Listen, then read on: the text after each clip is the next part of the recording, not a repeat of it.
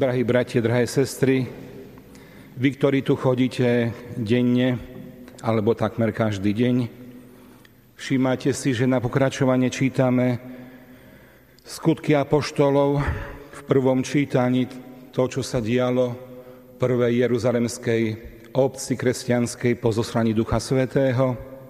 A potom z Vanielia podľa Jána čítame krátke dosť krátke úrivky, lebo sú tam veľmi ťažké pasáže, teologicky veľmi ťažké, o tom, ako máme veriť v Božieho Syna a že iba v ňom je spása.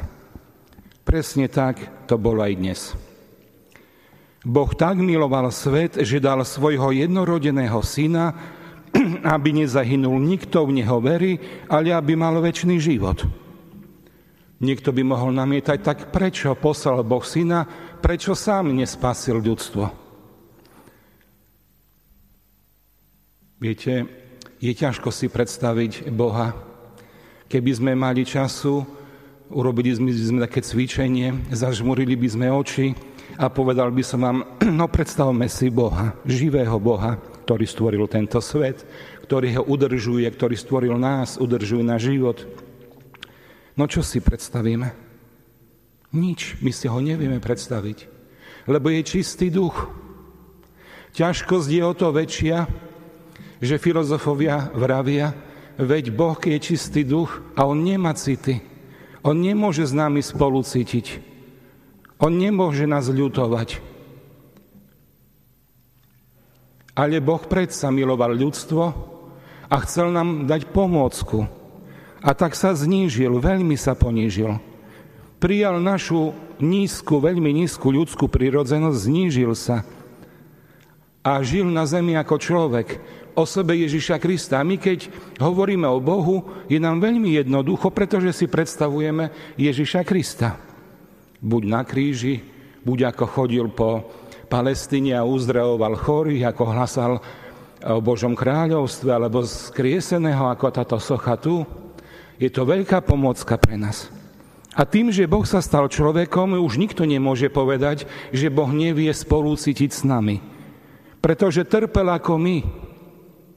Cíti s našimi slabosťami, s našimi chorobami, so všetkými ťažkostiami a krížmi a bolestiami. A tak nás dokáže aj obhajiť pred živým Bohom vo väčšnosti, keď raz prídeme, pretože je náš obhajca a zastanca u väčšného živého Boha. A toto prijať nie je jednoduché.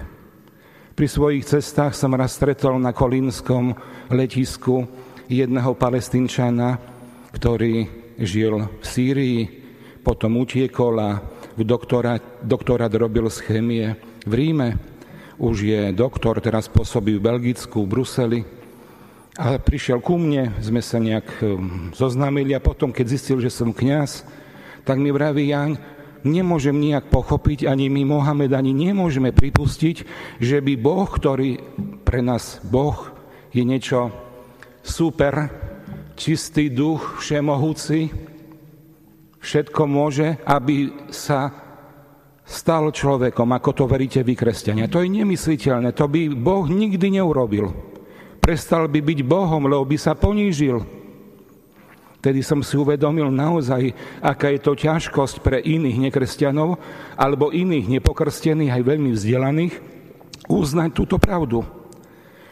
A teraz si predstavme, že túto pravdu začali ohlasovať neúčení galilejskí rybári. Začali hovoriť medzi Židmi v Šalamunovom stĺporadí v Jeruzaleme, v chráme, že Boh má syna. Veď to bolo niečo strašné pre Židov. To bolo na ukamenovanie, na zabitie, že Boh sa stal človekom, to bolo niečo prestrašné pre nich. Je Boh, ktorý je jediný a tak ďalej. A teraz oni boli napomenutí pred veľradom, počuli sme, poslali ich preč. Potom znovu hlasali to isté stále viac. Ľudí uverilo v Krista, potom ich znovu zavolali pred veľradu, uväznili ich. A z väzenia odišli a znovu hlasali. A vy sa môžete pýtať, no ako je to možné? No hej, pretože živé, účinné Božie slovo nemôže byť uväznené. Nemôže byť umlčané. Bohu sa zapáčilo spasiť ľudí bláznovstvom ohlasovania Evanielia. Tak píše apoštol Pavol v jednom zo svojich listov. A tak aj my vám sa snažíme tu ohlasovať, vysvetľovať, ako vieme. Raz sa nám to darí viac, raz menej.